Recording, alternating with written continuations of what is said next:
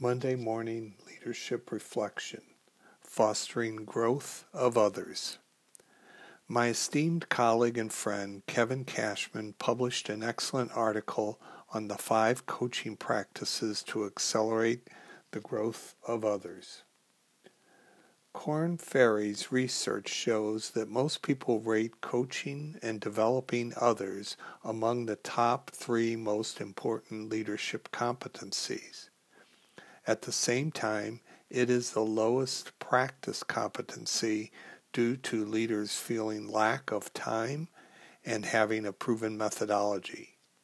Those who lead effectively are learning, developing, and applying coaching methodologies in their leadership to increase their effectiveness of those they lead. Kevin identifies three interrelated foundations that need to be developed for this to occur. Building awareness, building commitment, building practice. All three are critical, and I would emphasize a leader's commitment to practicing is crucial to installing a new approach.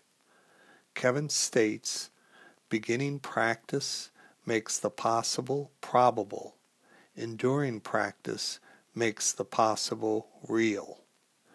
For any practice to become a habit, repetition is crucial and practicing it consistently for 40 days ensures an installation as habit.